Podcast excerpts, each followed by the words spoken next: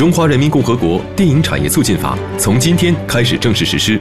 电影产业促进法对电影创作、摄制、电影发行、放映、电影产业支持、保障、法律责任等内容分为六章进行了详细规定。其中，审查程序、偷漏瞒报票房、知识产权和电影评价体系四大块内容尤为公众所关切，也是业内聚焦的热点。它的贯彻落实呼应了哪些舆论关切？它的实施面临哪些难点和挑战？本期今日影评特邀清华大学教授尹红。中国社科院法学研究所助理研究员吴俊为您带来深度解析。首先欢迎尹红老师，哎，主持人好，观众朋友好，欢迎吴俊老师，主持人好，观众朋友好。今天是三月一号哈，对于咱们这个电影行业来说是一个大日子，因为电影产业促进法正式的开始实施了。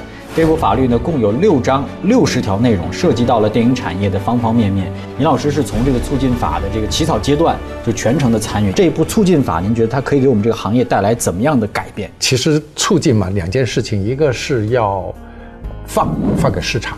啊，一个是呢，就要该管的要管，要管好市场。过去我们这些都要靠完全靠行政手段来解决，现在呢，我们有法律手段来解决，就是想维持一个公平竞争的市场，否则呢，就会出现呃劣币驱逐良币的状况。我吴老师怎么看？有没有能够实现让这个良币能够留得下来？就像尹红老师刚才说，他任务很多，在有效监管同时又放权的时候，通过一个制度去。促进这个电影业，使得电影市场自身能有自净的机制，保护整个的电影产业，这是我的理解。对他连这个法的名字，都发生了很多次的讨论。一开始说叫促进法，后来又说叫管理法，后来叫电影法，讨论了很多次，又回到了呃促进法。不光是促进，它有很多管理的。接下来我们也一起的走进我们电影产业促进法具体的内容的这个规范的部分啊。电影审查向来是业界关注的焦点。多部影片就曾因此吸引了众多目光。促进法将把电影审查改革推向何方？林老师，在未来有了促进法之后，是不是对于呃一部电影它的审查，我们会更加的明晰？在促进法里面，其实有一条专门写了，呃，国务院电影主管部门要对电影审查的标准和程序进一步细化。对，第一，这个标准和程序要公开；第二，标准和程序出来以后要广泛征求意见，而且专门还加了一条，要征求专家意见。吴老师是法律专家，你觉得他可能我们会在哪些方面会比原来的电影管理条例？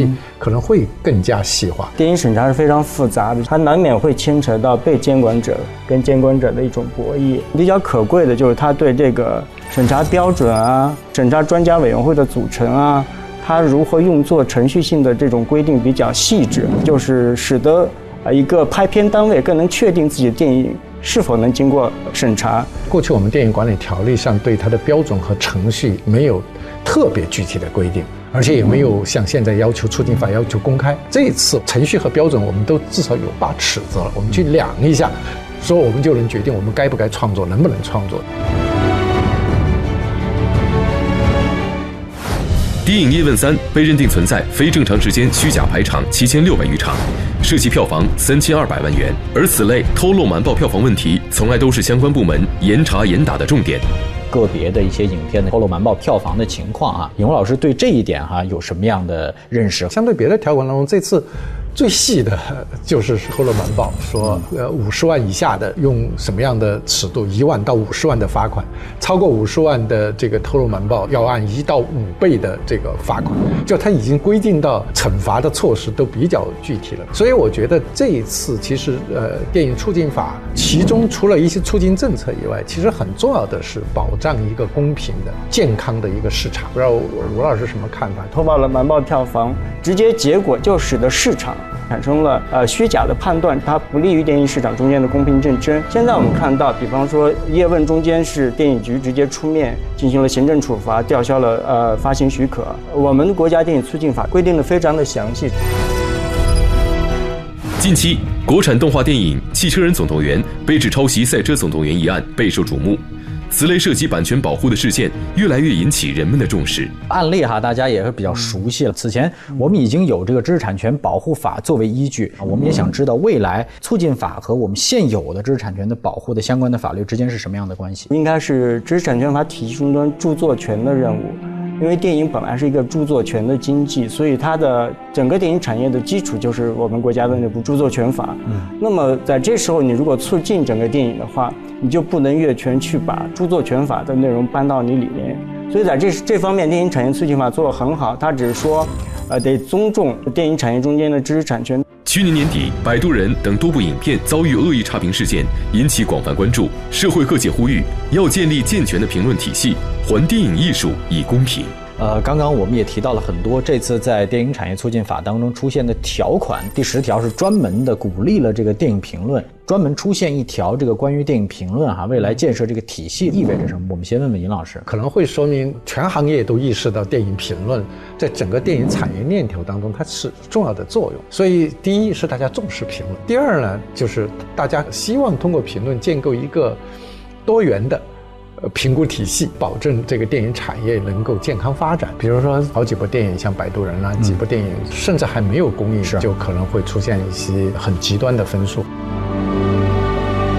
它不应该是被一个单纯的呃利益驱动下的一些恶意的、故意的这种评论。尹红老师说的很对，比方说我的这种差评是因为我收了竞争对手的钱，故意打的差评。这时候。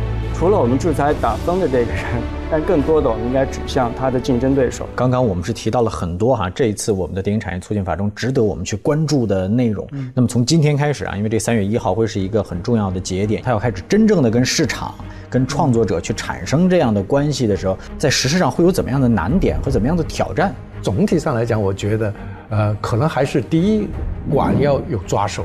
呃，放呃，我觉得要放到实处，可能会面临很多新的问题、新的考验。我觉得电影产业促进法它存在的利益关切是非常非常多的，它需要一系列的行政法规来推进它、来落实它，这些都是我们三月一号之后需要观察的方面。我们想看更好的电影，我们就得让这个法真正能落到实处，最后管好、放好、促进好，最后我们就能够带来中国电影。